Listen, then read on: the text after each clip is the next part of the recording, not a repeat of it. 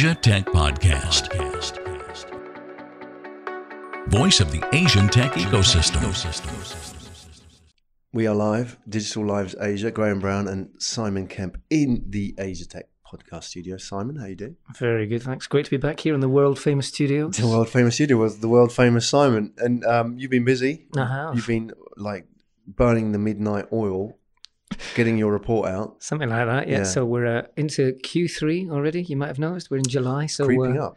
it's the uh, quarterly Statshot report Right. every three months. Well, what is it you do when you update it? Just out of interest. I collect a whole vast amount of data. So, as you know, those regular listeners, the Yeah. report is sort of four broad kind of themes. So, we look at internet users, social media users, mobile users, and e commerce users. Those are my main themes for the report.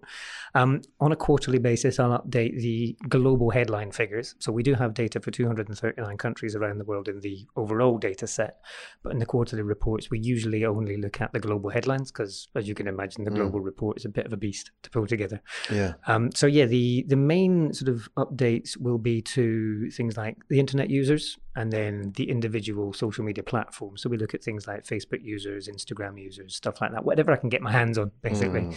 So uh, just on that, while I remember, if there are any data providers or friends of data providers listening, if anybody has global data that they are willing to share freely, give us a wave because we're always happy to look at new data sets. Why would they be willing to give it away for free? What's what's in it for them? What's the main motive? I'm glad you asked. So these reports are quite fascinating. On an annual basis, more than 5 million reads. So they're pretty hefty. If you think about something like Mary Meeker, she gets two and a half to 3 million reads a Right. year. So You're double Mary. pretty much double Mary. double Hail Mary. Um, so yeah, these are you know pretty broad in terms of the readership. 150 plus countries around Right. the world. So this is a great way to get the publicity for your data brand out there Right. in context. And a lot do, don't they? I mean, let's sort of shout out to the, the So yeah, contributors my, uh, my my best friends, my BFFs from a data perspective. So the the principal providers for the reports on an ongoing basis are Global Web Index, Statista, Hmm. GSMA Intelligence, and then increasingly we're getting great partners like App Annie in there as well. So some really great sort of you know reliable sources of global data into all things tech.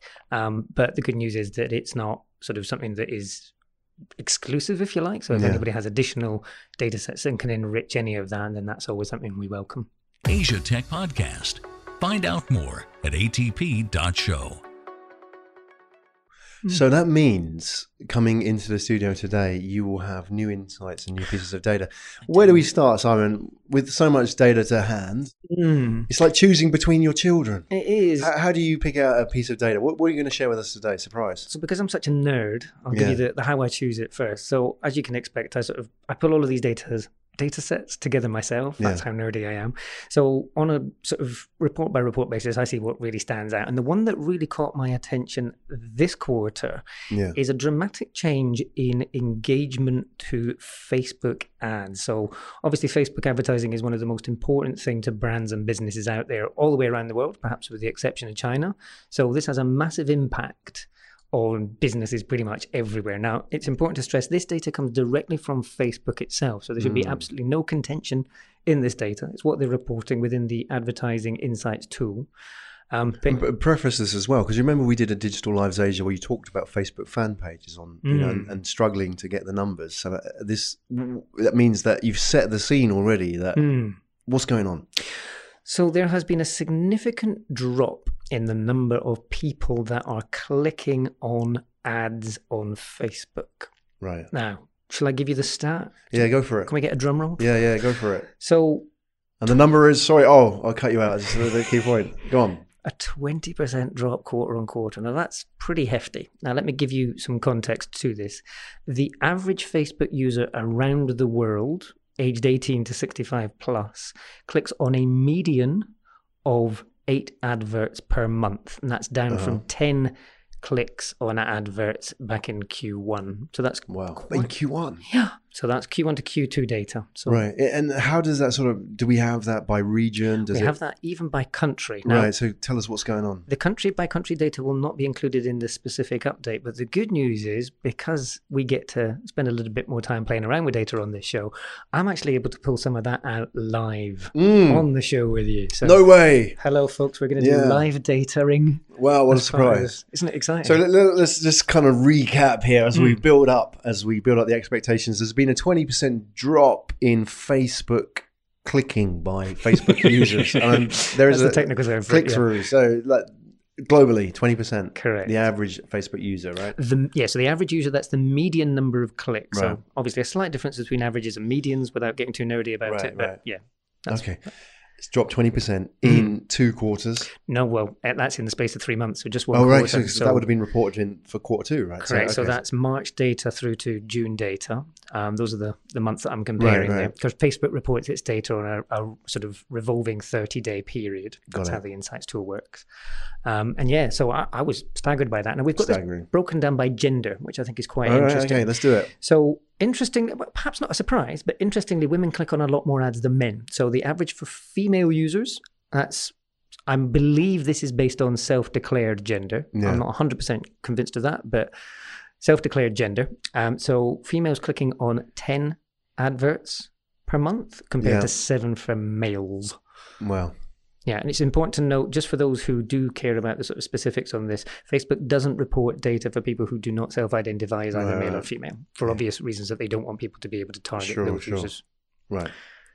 But generally, we Mm. can see the trend here, right? So, Yeah. uh, breaking it down, obviously, women click a lot more than men, on ads. Yeah. 50% more almost, like 40% more than men do. Mm. What about uh, by region? Yeah, so by country, it's quite interesting. There's some quite dramatic sort of variation. So obviously, we are Digital Lives Asia. So let's look at the Asia story. I think what was really interesting when I started looking at the data, you've got countries like Singapore where the median across all genders is 11 clicks. Then So, above average. above average. Then you've got what really surprised me, and I confess this is not what I expected at all. I'm just pulling up the numbers as we speak to check on this. The median in Indonesia is only five. Now, Mm. I expected it to be a lot higher based on other data that I've seen. Especially when you remember we had that episode and we talked about Indonesia and Mm. Facebook clicking. Correct. And from my own experience, I found that they were clicking a lot more and they were almost running down our ad account because So over clicking. yeah, so I'm I I don't have any insights into why that's the case. And I think when you start looking, so let's take Southeast Asia as a really good example here. You then go up into Thailand and it jumps up again. So just let me double check before I misspeak here. But the figures for Thailand, you, you're back up to 11 again. Mm. So even within what is you know relatively small geographic space between Thailand, Singapore, and Indonesia, you've got some quite dramatic differences in there. Yeah, yeah. And Um, you, you mentioned Thailand before, I think maybe in our first or second digital lives, as having the highest, if not one of the highest, social media usages in the world, on Correct. mobiles particularly. Correct. So if you look at time spent on mobile Right. per person, I'm Yeah. sorry, time spent on social media per person, the highest in the world is the Philippines at almost four hours per day per person. Mm, Quite staggering. mm, mm. But then you look at, so that's the Philippines, Thailand, Indonesia, Brazil. Those are the four top in the world, not necessarily in that order. So, yeah, I mean, I think if you look at that, the fact that these people are spending a lot, of time Yeah. online each day, and admittedly, that's not all on Facebook, they'll be using messenger apps as well. Um, just because we're talking about the broader Asia story here, I thought it might be worth dropping in the stats for Japan. Yes, I've just written, you, you, you preempted it. I was writing it down, Japan. And we, we've got a bit of a history talking about Japan on the show. We do. So what's the story? So I think it's important to, to preface this with the fact that we were just talking about average time spent on social media by yeah. country. and they, Japan, they were one of the lowest. Japan right? is the Yeah, lowest, so only 48 minutes per day per person. So Wow. significantly different. It's like, it's like 15, 20% of what they're doing in Thailand. Correct. Yeah. And reflected also in the number of times they click on ads. So the average user in Japan clicks on a median of three, Three, adverts per month. Come on, Japan. significantly What lower. are you doing? Now, remember that Facebook isn't the top platform in Japan. So the number one social platform is still Line, which Yeah. admittedly is more of a messenger platform yeah, than yeah. a It's not network. really. I mean, not really the same sort of level as say WeChat is in terms of like messenger, stroke, face. I mean, Correct. social media platform, is it? But I think it is also important. The latest data that I have suggests there are significantly greater numbers of people in Japan using Twitter than Yeah. there are using Facebook. No, Almost agreed. double. Agreed. So that's massive difference. So again, I, we, we've talked about this before, I think, Mm. Graham, but the, one of the key stories coming out of all of this data on an ongoing basis, whether it's the ads clicked, whether it's the time spent, is that if you are a marketer or a brand in Asia, you absolutely have to plan on a country by country and even a culture by culture basis. I cannot Mm. stress this enough. So, one of the stories that's been ongoing in social media marketing ever since it began sort of 10 years ago or so is that a lot of brands and a lot of companies try wherever possible to create a standardized approach across everything Asia that they do, yeah, or even the world. Yeah. So I'm going to be slightly inappropriate, as is usually my way. Do it, Simon. An awful lot of global planning of advertising comes out of Madison Avenue or some cozy little office in London mm-hmm. where the diversity exists in terms of you know the, the different kinds of people that you have within society. But an awful lot of those people have relatively consistent cultural reference points. So the folks in america whichever their racial or um, sort of religious backgrounds will often watch similar kinds of things on tv Yeah. that buy similar kinds of products. Obviously that is a massive generalization. But I'm I'm talking about that in comparison to a region like Asia, and I'm I'm using the word region underlined and in bold. There, Asia is not a country, same as Africa is not a country. It's not a single place, and there are dramatic differences in culture between Japan versus Indonesia versus hmm. India. And I think it, is really important to stress that if you are looking to achieve some kind of outcome from your advertising, which everybody should do, otherwise it's a hmm. complete waste of money, you're going to have to tailor your approach, both in terms of the content that you share, but also the distribution channels you use to share that content through. Right, right. So that's my little sort of soapbox rant to start off with. We can dig into that. Obviously, All right. Well, let, us let's just hang in there with a soapbox Mm. rant because I think that there's there's always room for a rant, and I think we can we can explore some of the data. It's like okay, this is really interesting. The data that you just shared, and just for those that uh, you know want to bring back up to speed on what we're talking about, we are talking about the the av- the median number of clicks by Facebook users on advertising on Facebook, right? So. Um, and what you've shared with us, just to review, is that within Asia, so at the top level, there was a 20% drop globally Mm, from Quarter Q1 quarter. to Q2, correct. from 10 to 8 on a, on median average, let's say. And then and then we looked at gender differences, so women click more than men. Yeah. And then you, you gave some regional differences or country based differences. You, and the, at the top, we had Singapore and Thailand with a median of 11. And then Indonesia was at five. And right at the bottom, we had Japan at three.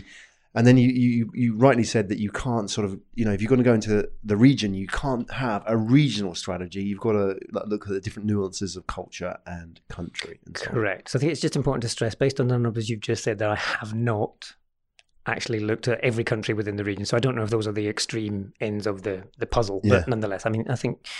Uh, uh, In the sort of preparations that I was doing for the report, I did have a look at a few select countries. And realistically, if you're looking at people who click on ads, you go up to about 15 and you go down to as little as Who, one. who's at the highest? Who's which, do we have any in Asia that that high? Not that I've seen direct off the top of my head, but from memory, yeah. So what, interestingly, one of the highest is the UK. So obviously not in Asia, but UK. The UK. Yeah, I was surprised too. Thirteen median clicks on Really? advertising. Yeah, and I, I kind of was surprised by that because the U, folks in the UK and you and I Can be a cynical bunch. exactly what I was going to say. Thank you. Yeah. You could read my mind after Yeah. doing the show for a while. Wow.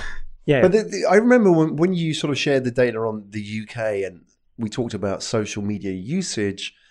Um, and we talked about Thailand, for Mm. example, near the top, and then Philippines, obviously, and then we had Japan near the bottom. Yep. And Germany, and the UK was in that group of sort of what we classed, or me particularly classed as, you know, the grumpy, you know, old school, yeah, a little bit cynical countries. correct. having been, you know, spent a little bit of time in UK myself. So I think I'm qualified to talk about that. But interestingly, UK is now at the top with Facebook ads. In terms of the median number of clicks, Clicks, yeah. But I think what's really interesting is these countries, countries like the UK, also register register relatively high. We're having small bits of the, the studio falling apart in the background. Um, the UK features quite highly in terms of ad blocking. I'm going to have to bring that up because I'm suddenly second guessing myself. I'm not convinced right. that's true, but it's really interesting when you look at people that block things versus people that then do things with ads. yeah. So you keep talking while I look for that data. well, you know, I, I to bring that wonder. So, okay, we, we have this sort of spread of countries and the amount that they click on Facebook ads. And you, you mentioned, for example, that this basically means you can't go into a region and have like an Asia strategy. Correct. And just interesting, just before Simon came into the show, um, we had a really interesting chat with Scott Bells and Claire Ball. And Scott was talking about, you know, he, he was talking about a client that he had, um, an American insurance company that were prepared to, and I paraphrase, invest $60 million in an Asia strategy. And he, he asked them, so of all the execs in the room, which one, which, how many of you have actually been to Asia? And none of them put up their hands.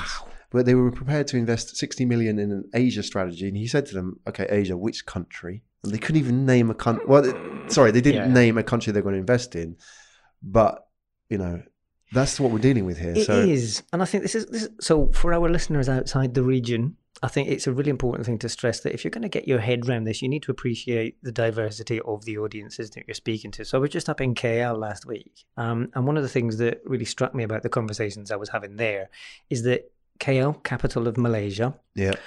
you've got three distinct communities within KL. You've got the local Malay community, you've got the local Chinese community, and you've got the local Indian community. They all live there. They're all Malaysians, but they have a very distinct cultural identity within that broader Malaysian identity. Mm. In exactly the same way as the UK might have Scottish, English, Irish, Welsh within. Obviously, they're slightly different countries, almost regions. Yeah. Whereas what we're talking about here is people that live in the same city. But nonetheless, you know, within what is a broader overall whole, you're going to have individual identities. And I suppose the same would exist in the US, Mhm. much as I'm not quite so familiar. But East versus West Coast, Yeah. I'm going to start referencing our hip hop again here. But I think you know it's really critical that marketers understand that this isn't about just economies of scale and reducing to get the most efficient amount of return on your budget. You're also looking at effectiveness. You may need to spend a bit more, but if you spend a bit more to craft that strategy country by country or culture and community by culture and community, Mm. you're more likely to see a better return on those higher investments than you would if you sort of tried to lump it all together. So yeah, I mean, I find it generally ironic that you know I speak to a lot of global brands as well. Um, they do get this whole let's have an Asia strategy. Yeah. So I think whenever anybody says a something strategy, my immediate reaction is pause there. You have a strategy if you're a global company, and then you have elements within it that refer to Asia or digital or whatever it may be. So you know your overall strategy is to succeed. I Mm. hope. And within that, you've got different things you need to do to move towards success. And some of that is going to be specific to an individual country, and some of that's going to be more sort of broad and global than that. But yeah, I think you know, Well said, yeah. What, when you look at this data, then Mm. let, us sort of understand it in that context. Is that what, what is actually going on? So why? It, I guess what I want to ask is: it, is it a qualitative or a quantitative difference? You know, why is Singapore twice as high as Indonesia? What could be the possibility, possible input factors that mean that they're clicking twice as much on Facebook ads? Is it? It's a more mature market. It's just time. Is it volume of people and ads? Is it just that they're more cynical in Indonesia? What, what do you think's going on? so there's all sorts of things that might be contributing. Yeah. Uh, So I have to stress we don't know for sure. I right? don't have any Yeah, data to yeah. tell me that. Sadly, I'd love to know. Let's speculate, Simon. My speculate. So I think one of the things is that just in terms of the sheer number of people. Okay, if you look at a country like Indonesia, it, it's massive. I'm going to have to check my stats here because I don't know. what the actual 270 number million. is. But uh, in terms of the inter- so the in terms of the Facebook users, Oh, so yeah. um, it's important to stress that typing Facebook in as the the search query instead of the country. It's important to stress that the ad data that I'm using here is only for users aged 18 or over, so it excludes that 13 to 17 year old group. right. Based on that, um, Facebook is telling me it's a very very broad base here, but it's telling me that for Indonesia alone, 18 plus users, 100 to 150 million monthly actives Right. pretty big. I- Yeah. I was going to profane there, trying to stop myself from swearing as much. But yeah, it's a massive audience compared to the, I, I think it's four and a half million users in Singapore. So Mhm. if you just think about the sheer inventory of potential advertising that you've got there, the chances are that people in Indonesia are being shown fewer ads. So therefore, they click on fewer. Remember that this is click, Right. clicks on a median number; it's not a percentage. Hmm. So I think that the data that we'd really need to know is what percentage of ads shown do people click on before you can make like for like comparisons. But I think that's one of the main things is just Hmm. So, the sheer. it, so if there's more volume of ads, people click on less or or, or more. no, so that let me understand because it could go either way, couldn't it? correct. Um, there's a greater number of people using Facebook, in Indonesia yeah. as an absolute number. Therefore, in terms of the potential inventory for advertising, it's significantly greater in Indonesia, Yeah. and therefore the average number that gets shown to an individual is probably slightly lower. I'm speculating, but that's Right. my guess. If you're showing fewer ads, you'll click on fewer. I mean, that's right. Okay. generally the way it works. You could log on to Facebook and there wouldn't be an ad there, right? I- I'm guessing there's always ads, Yeah. but yeah, in if you look at it in in in, in a feed in Singapore, for example, you're likely to see an advert every five to six posts, Right. whereas in Indonesia, I don't know whether that is the case. Should we test that? We can, you can load it out right now. So this is one of the things that I've been looking at, and admittedly, it's quite subjective because my feed may not be the same as everybody else's. There is no way of me knowing how the algorithms for any of these platforms Right. work because they're obviously a trade secret. But from what I can see, there are slight differences across platforms like Twitter, LinkedIn, Facebook, and Instagram. Instagram's interesting. It's it's currently between five and six posts per advert. Facebook roughly the same. Um, so yeah, I think you know for the listeners on the show, have a look, load up your own feeds and see how many Right. of the posts or how frequently sponsored posts appear compared to organic. So from your from your network. Right, right. And, and how does that affect? So, in terms of how things are changing. So, Mm. if, for example, the average, the median, I keep getting this wrong, clicks by Facebook users globally has gone from 10 to 8, is that, do you think, being driven by somewhat the ad inventory, No. or is it driven by user psychology, or is it driven by a different, more, more of a certain type of user getting onto Facebook? So on a global basis, that reduction, I'm guessing, has very little to do with the change in inventory. Right. Month, uh, quarter on quarter, the, the change in the overall number of users is not dramatic. I don't believe that there has been a 20% drop in time spent on Facebook by users, although sadly I don't have that data. We may, and I, I'm going to sort of underline this as a massive speculation, we may be seeing partly an impact from the Cambridge Analytica affair. But based on the other ah, data that I've seen, I don't think that's Yeah. the case. So I think we talked about this in the previous. We talked about it in the last one, and we said that it was, minor, really, the impact, wasn't Yeah, it? so 18 hours Yeah. was the the sort of impact in terms of the number of people pausing downloads on the app and then they went straight do, back to it. do you think it impacts the trust aspect? Because I mean, clicking ads must have a lot to do with trust. If you don't trust the platform so much, it's a qualitative thing, isn't it? It is. I think the average user, especially once you get out of more developed nations where this is a bigger story, and I'm, I'm again making broad generalizations here, but I think your average user in Indonesia doesn't have the same perspective on tying the news about Cambridge Analytica to an advert that they see in their Facebook Oh, feed. right, yeah, M- yeah, That's a yeah. speculation. I don't mean that in any way judgmentally either, but I think I, I don't think that's the big impact here. I'm I'm wondering whether it actually let me rephrase that. The impact of the Cambridge Analytica affair may be that fewer advertisers have put adverts into the feed and therefore it contributes to that reduction in overall ads that are being shown. But again, I hmm. speculate. I don't have any data to back that up. So there's all sorts of reasons why this might be the case. But I think the fact that we've got that dramatic drop is quite telling. Is it a worrying? If- I mean, if I was a brand or if I was a media buyer or an ad agency, what does this mean to me? Does it mean I should be concerned? So if I'm Facebook, I have concerns about this, but Right. from what I can see, and I, I was just reading a really, really interesting interview with Mark Zuckerberg yesterday from. Recode. So if you've not seen that advert, check out the Recode website. It's brilliant and really in depth. Um, interview with Mark about all things Facebook and some quite pokey questions as well. Um, it ended up causing a little bit of controversy because he misspoke about Holocaust deniers, and you know I feel from. He's ended up in hot water about it. Yeah. He was yeah. speaking on a show just like this. yeah. You know how it is. We're not going to go there. We're not going to go there. Yeah. But I think, you know, so from Facebook's perspective, this is obviously concerning, but this isn't their only ad platform. And Instagram, from what I can see, is growing steadily. It's, It is Mhm. the darling of the, the portfolio at the moment. It's where all the magic's happening. I mean, growth in terms of Instagram users, it's up considerably quarter on quarter. Is there a comparative in terms of ads and clicks? um, I don't have anecdotally? I don't have that data. Right, Sadly, they don't yeah. publish that in the same way, which is very frustrating. Right. Um, but no, so I can't see the same data for that. But in terms of monthly active users and Mm-hmm. in the ad audience, m- very strong growth in Instagram quarter on quarter. So if you're Facebook, yes, it's concerning, but it's not the only story. If you are a brand advertiser, there's two sides to this, and it depends. It's it's the same as if you look at what happens when there are changes to the sort of stock indices like the FTSE or the S and P. When it goes down, some people see they've lose money, and others other Right, people right. see an opportunity to invest at a lower price. Yeah. So you can look at this and think, "Ooh, I'm nervous. Should I still be advertising?" And then there are other people that are going, "This may indicate that fewer people are advertising. I may get a better deal if I advertise Right. now." Is that what it means? Does it mean that you know, like the, the cost per click is going to change, or It, it will impact it. Whether it impacts it up or down depends on a large number of factors. So I Yeah. think you know, it's important to stress that the cost of a Facebook ad is dependent on an awful lot of different factors, but one element of it is still an auction. So I make a bid for how much I'm willing to pay for a click or an impression or whatever Mhm. else. And if there are more people that are trying to get that same click or impression, it's going to cost me more money. If there are few, fewer people that are trying to advertise right now, the chances are the cost goes down. Now, whether Facebook gives me the full benefit of that downward trend, I'm not Yeah. sure. I, Yeah. I doubt it. But you know, it, it's still it's still an interesting one to explore. So if you are the sort of person that is planning your own Facebook advertising, go in and monitor this, see whether you Mm. can get some better results.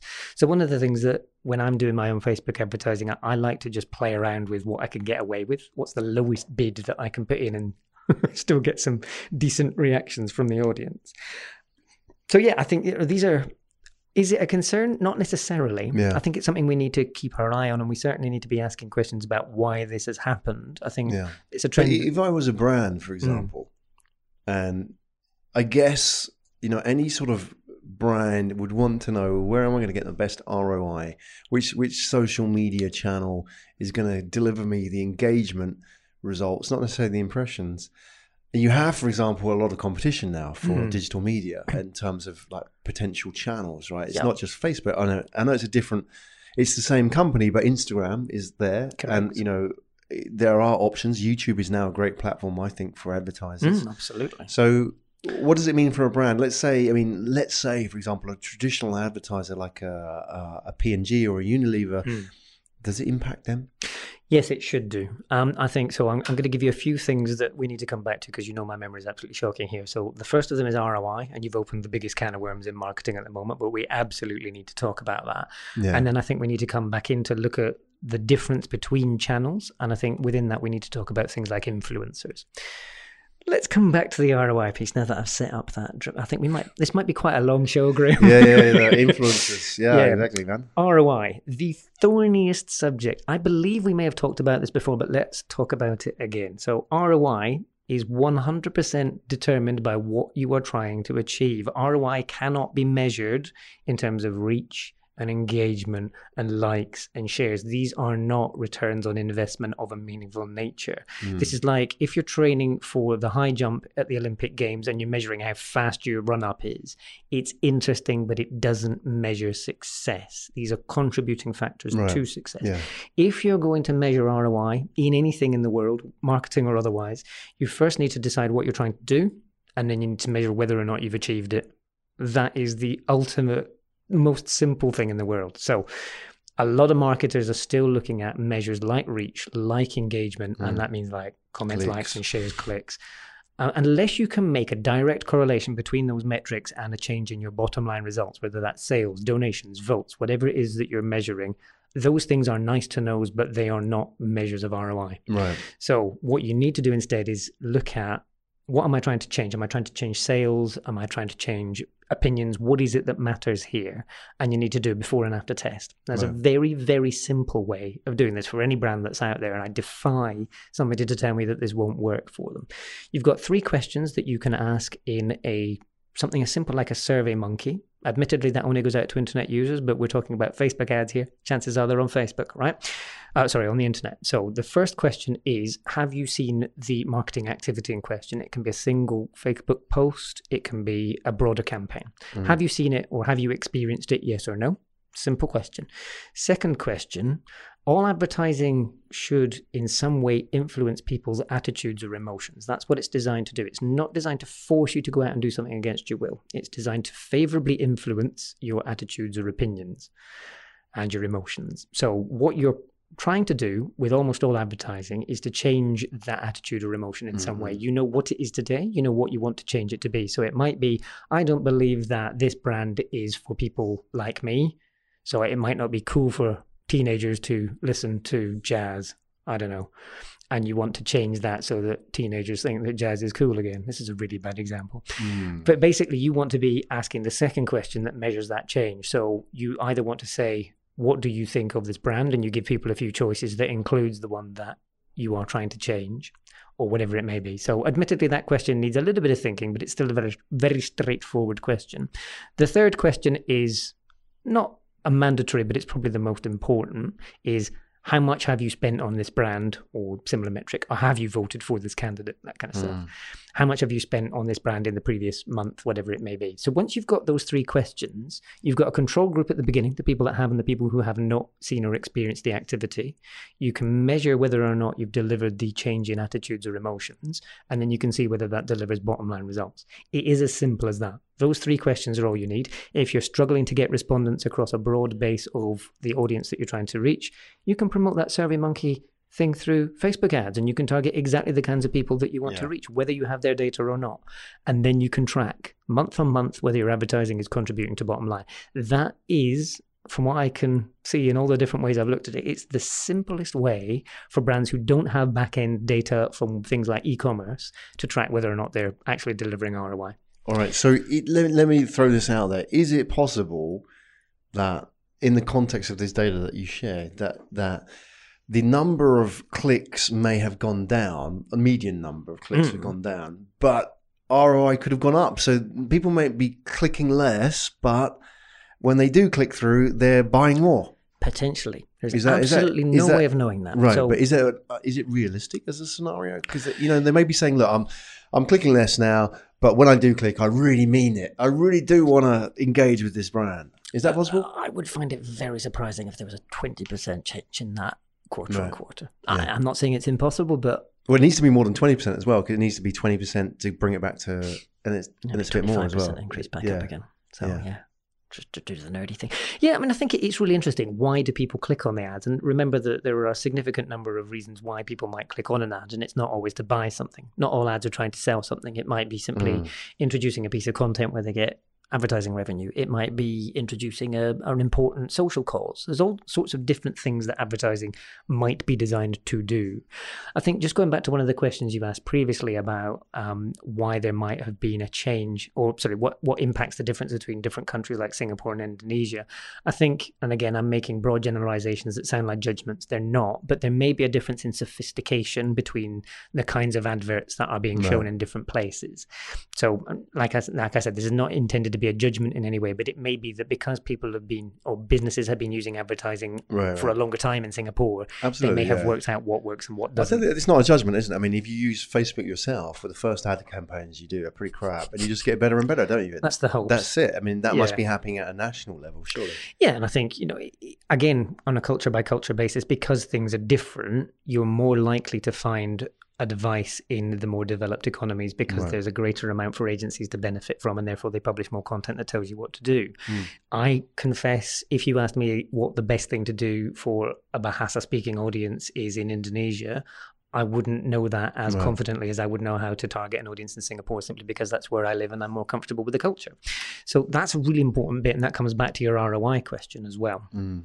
Could, could, could, it, could it ever be a situation because you know we've been on this cultural theme today we had Mm. scott in so we were talking about empathy and so on could it ever be a situation where just people are different Yeah. therefore you get different results i mean Absolutely. because you know back in the day when i did mobile youth is i used to go into these telecoms companies and, and present about young people and mobile phones and one of the things that people often said to me is like oh it's all very well you have all this research about young people and mobile phones but we're different here Of course, we're different. and that Yeah. argument, we're different here, has always used to rub me up the wrong way because it's like, hang on a second, there's a lot more similarities. And, you know, I I point to brands like Starbucks and so on that have been successful globally.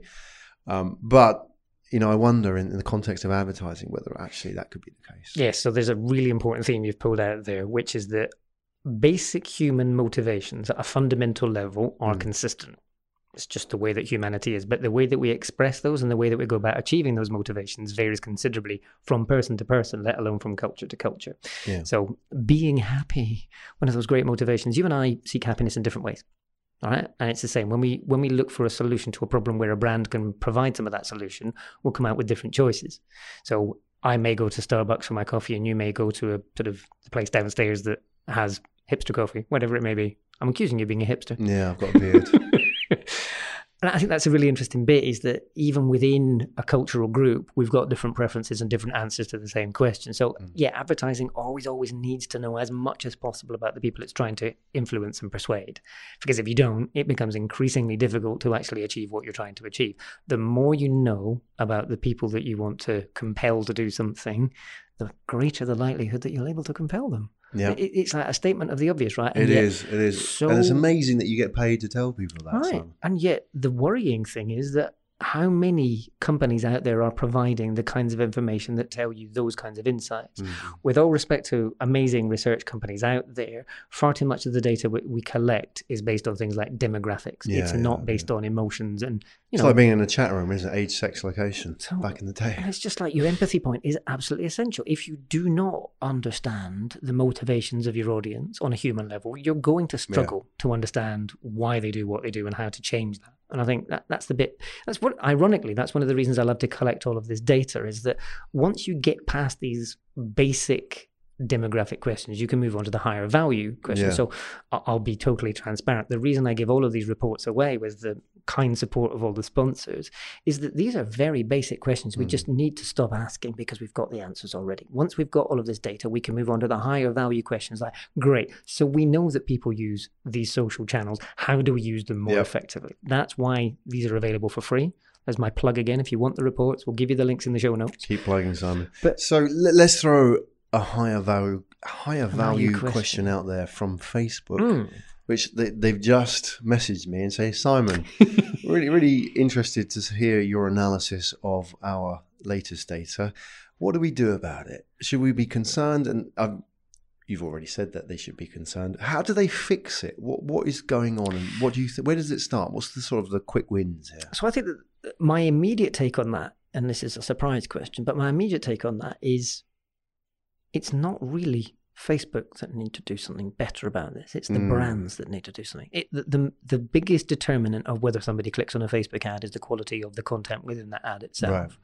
Now you're seeing an increasing number of people creating videos. You're seeing perhaps different approaches to targeting. Different people have different perspectives on this. Nobody seems to have cracked it properly yet.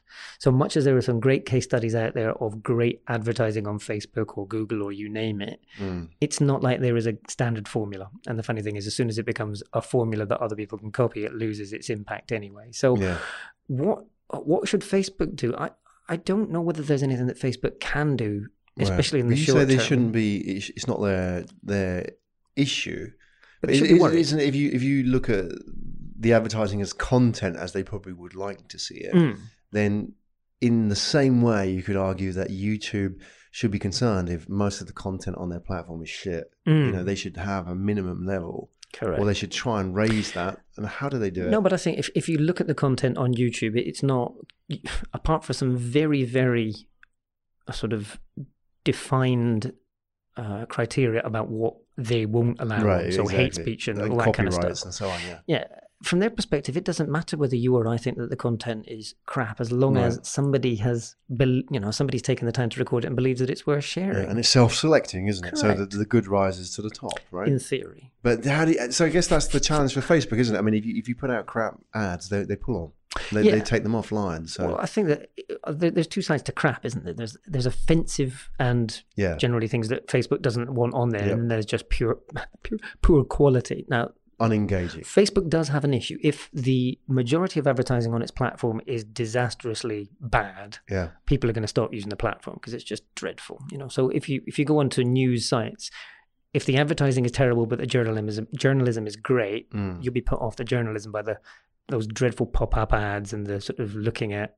You know, if, if it's telling you weight loss and all that kind of Right, stuff, right. you know, the suspicious ads where you kind of go, no, it's a bad place to be.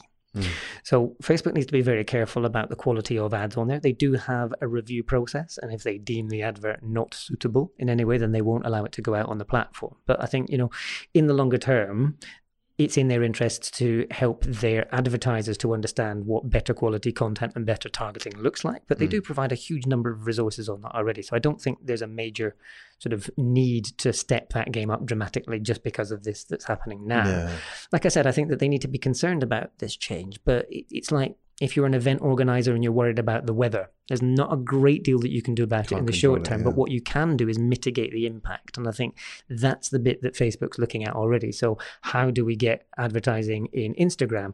They've also got things like the Facebook Audience Networks, which takes advertising out onto all sorts of other apps Right, that Facebook yeah. doesn't own. So, you know, they, they've been thinking about this for a while. It's not a surprise that they're one of the world's wealthiest and they've got some successful. smart people on it, right? They So- do. Well, what about? I mean, this idea that maybe native advertising is is, is nibbling away at, at sort of paid ads. You know, in this, native advertising being, for example, is where you. Uh, I mean, for example, native advertising is like what Simon did just now. Is like tell people about his report, right? Mm. I mean, you could go onto Facebook and pay money for a, an ad campaign, but Correct. you know, publishing it as a part of a, a conversation and putting it onto YouTube, Mm. it's advertising, right? I mean, as much as this is advertising our business, Correct. it advertises you, but you're not paying for it in Correct. that sense, right? So it's editorial content without being advertorial, if you like. Yeah. So is it, would that affect things? Is that affecting Facebook in any way, do you think? don't think that would because the Facebook budget, if you like, comes out of the media portion. So the way that most brands approach their advertising, their A and P budgets is that they've got one side for content and one side for distribution. And Right. the distribution bucket, if you like,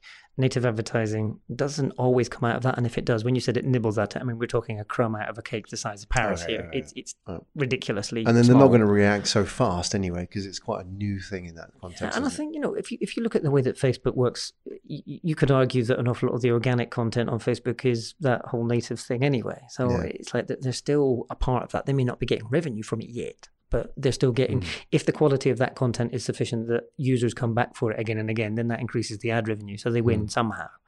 Um, so I think that I think for brands that are listening to this, the advice that I would give them, the first point was that whole you need to approach country by country to get the best results. But the second one is you need to take a balanced diet approach to this. You cannot rely on one single platform, Mm. regardless of how great Facebook is, which it still is. And I think it's really important to stress. For all the things that we love to bash Facebook for, it is still one of the most efficient and effective ways to reach just about everybody that matters in your audience. And you know that's not going to change anytime soon. So I think if you were concerned about that, the easiest thing to do is to not suddenly throw the bath the bath out with the baby water. the baby water, yeah. you know what I'm saying? It, it's to sort of look at that and go, okay, this may not be quite as effective as it used to be. Let me add some things onto that. I'm not going to completely stop doing it, but I might look at how I use other platforms, whether it's Instagram or whether it's something else. Yeah. How do I add things into my diet so that I still get all the things that I love or that I need, but I get a bit of variety and a bit of fun in there as well. So Yeah. yeah, In the same way when we talked about Facebook fan pages, it's like Mm. there was a time when you could set up a Facebook fan page, get a million followers, and you use that as a sort of a key driver for your business and Mm. your marketing, and that sort of has gone away. yeah, And then they, they put in the whole idea of boosting posts and so on. Yep. That's happened now, and even those boosted posts are becoming less effective. So in the same way, maybe we're seeing that sort of cycle happen with Facebook ads Mm. is that they've been so successful that eventually what's happening is they're becoming a victim of their own success. Now, now Yeah. you can't just do a Facebook fan page. You can't just do an ad. You've got to do the whole thing Yeah. and do all of it. Yeah, and the reality is that as more and more brands come onto Facebook or any other platform, it gets more cluttered, it gets more busy. There's only Yeah. a certain amount of time that people are spending on there, and there's only a certain number of ads that they will see within that time. And ironically, the ones that are getting the highest bids are the ones that get shown. Hmm. And as a brand, you've sort of got to look at that and think at a certain point, either I may no longer be able to afford this, or it may long may no longer be the best use of my budget. So you need to be thinking about that. Yeah. Like I said, though, it's still by far the the first choice. Even if I'm building a business today of my own, it's probably the first place that I would look at to spend my money. Yeah. It, was there any ever any parallels with Google ad AdWords, so pay per click and so on? Hmm. Did we see any trends there that So, happened over time? I don't have any. uh, I've been trying to dig this data out. I don't know whether Mm. it's just because I'm being blind and can't find it. If anyone from Google's listening, hi folks, Yeah, I really yeah. want the stats on this. Can you send them? Um, I don't have as many insights, but I think it is really important to make a balance here. Google AdWords and Facebook advertising are two different stages in the purchase cycle. Google AdWords serve a function when somebody knows roughly what they're looking for. Right. Facebook is a great way of raising awareness. It does a lot more than that, but from my again, this is Yeah, me yeah, talking about the way I would spend my money. It does what it does best is it reaches an audience that may not know about my product or service already i think that for me is the most impactful use of that budget Right. is increasing awareness like i said there's all sorts of other things you can do you can even do a buy it now You- you'll have seen these the retargeting it's called so you went onto a travel site and you saw that lovely Yeah. villa in bali and then it follows you back to facebook right so that is a good Yeah, use yeah. of I kept having this thing like these pictures of socks appearing everywhere I was going. Why, why did these socks keep popping up? And I realized it because I went to Amazon. They re- retargeted me. Yeah, and Lazada do this great as well. Yeah. So you'll see that you look at milk on Lazada and then it follows you onto Facebook, which is fascinating. Yeah. So I think you know what what's great is that you've got these different options, and I think you, you want to balance diet that again. So you've got Yeah. Facebook, you've got Google, you've got all sorts of other things out there, and I think that you know if you look at the way that budgets are spent, the absolute vast majority of advertising dollars on the internet go to one of those two companies. Yeah. You do have many other options out there. Those are not your only options. Yeah. Um, but I think you know, just looking at those two, don't make an either or on those as budgets. I think you need to identify at which point in the Yeah. yeah. purchase journey you need to influence people most, and then make a choice based on that.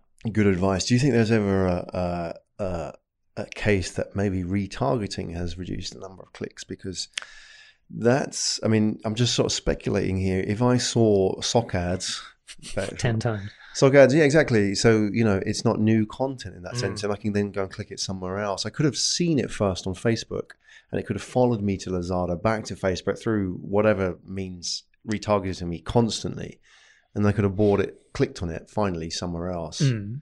Is that it? Could it ever be a case that retargeting could be nibbling away at the the, the ad clicks? It, it may play a role, but again, I'd be surprised if that contributed to a 20% decline. So, uh, yeah, I, mean, I, I would love to just go and ask Facebook and say, what do you think? But yeah, they're not what do you know?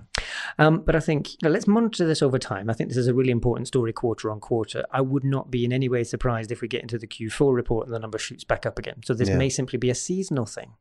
You know, we're talking about the World Cup being World on. Cup, Simon. How did we get this long without talking about the World Cup and Cup, advertising? dropping it in. Yeah. Do, do we want to talk about? Should we talk about influencers and come back to the World Cup? Or Well, do we have time to talk about influencers? That's the whole. That's the whole. do we have time, no, we, audience? we're coming up to the end of it. Goodness, already. almost like fifty minutes. So wow. we can't do influencers. That- we can't do them justice in five minutes. No. Um, why would the World Cup have influenced things? just the, the, the amount of time that people spend on different platforms. The, the World Cup takes up a significant amount of free time over the Yeah. last what four to six weeks. Showing my my sort of naivety Yeah. here. Um, now I'm I'm not going to again pretend that that contributed to a twenty percent global decline in Could have done. Facebook ad clicks, but it may have played a small part in that. Yeah.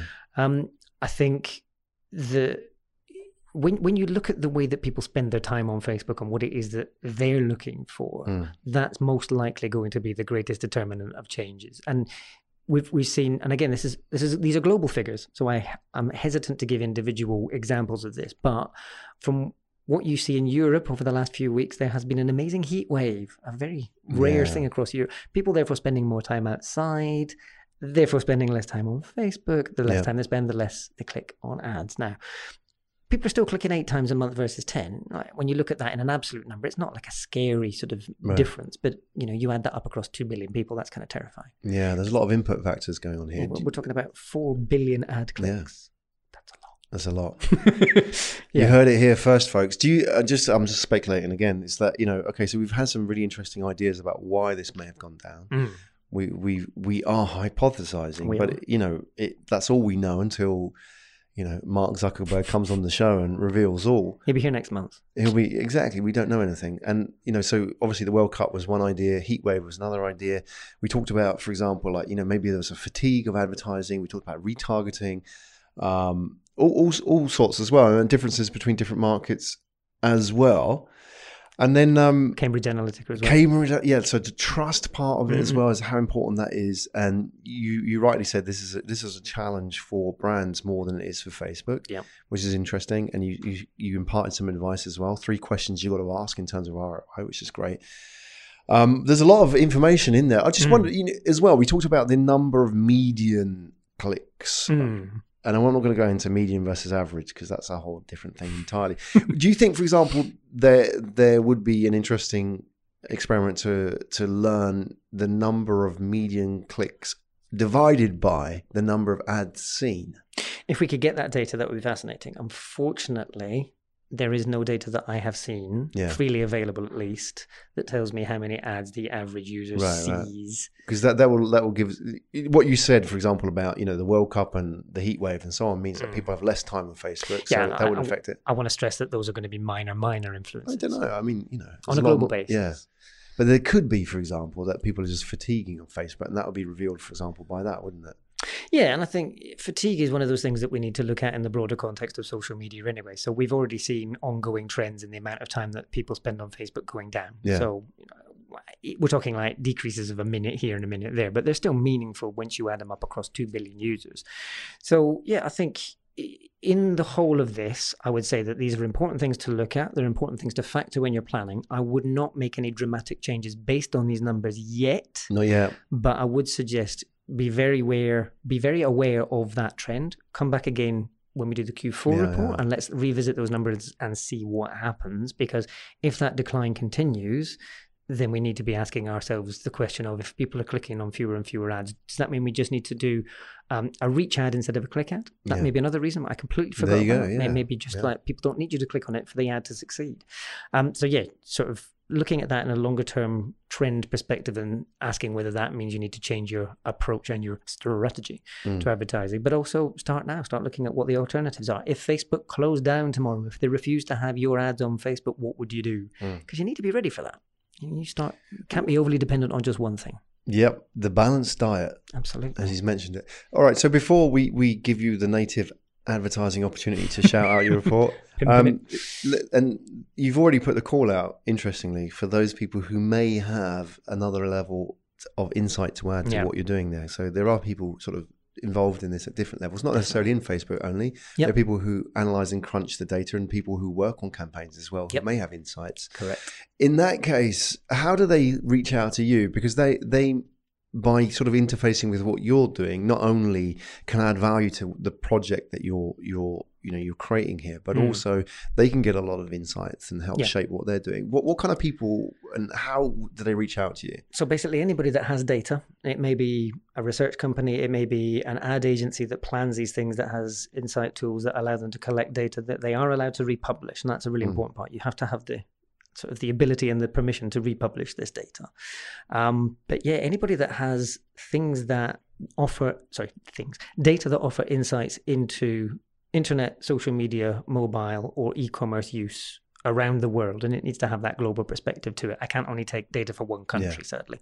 Um, but yeah, so the obviously all my contact details are at the end of each report that we publish. But for those who want it now, the easiest way to find me is on Twitter as Eskimon. The reason that people would do that is these reports are designed to be a community resource. So we make them available for free. Sure enough, they serve a little bit of a marketing purpose for me and my partners as well. Mm. So Hootsuite and We Are Social give the shout out to the folks who make these reports possible. Um, but nonetheless, they are designed to be a community resource. So anybody that wants to help the rest of the community and the industry to understand and get past those lower value questions, uh, I would be very grateful of the contribution of data and assistance. Excellent. And where do we find them? So the reports will be available on SlideShare, and they will also be available, I would imagine, on the We Are Social and Hootsuite blogs as well. We'll also be publishing the first round of content on the next web. But if you want to see them as soon as they're published, the easiest way to do that is to follow me or connect with me on Yeah. social media. So Eskimon on both Twitter and LinkedIn. Simon, privilege. Thank you so much for sharing your insights today. Thanks, and the next one, we're going to go a bit deeper. Maybe, well, I know we, we just so people know Hmm. when how this show happens is like before the show, Simon rocks up with a few surprises and he tries not to give me all the data. But there was there was also we had to choose today We between did. two data points. I'm not going to tell you what the other data point is. We'll Oh. tease that for the next show. But um, the next one also comes out of the report, but I'm going to give you some additional perspective. Right. So one of the things about these reports is that they offer the data, but they don't always offer the full story behind the Yeah. data, and that's what the show's all about, from stats to stories. Um, so the uh, stat that we're going to be exploring in next week's, next month, Don't do it. Don't don't give it away, Simon. No. Only like top level. I'm just going to give you a, a Game of Yeah, Thrones okay. sort of cliffhanger here, um, is the most profound uh, impact on the use of the internet over the next 12 to 18 months. right. Expectations are high. It should be. Simon Kemp, Graham Brown in the Asia Tech Podcast Studio, doing Digital Lives Asia, turning stats into stories. Simon, thank you so much. Thanks, Graham. You've been listening to Asia Tech Podcast. Find out more at atp.show.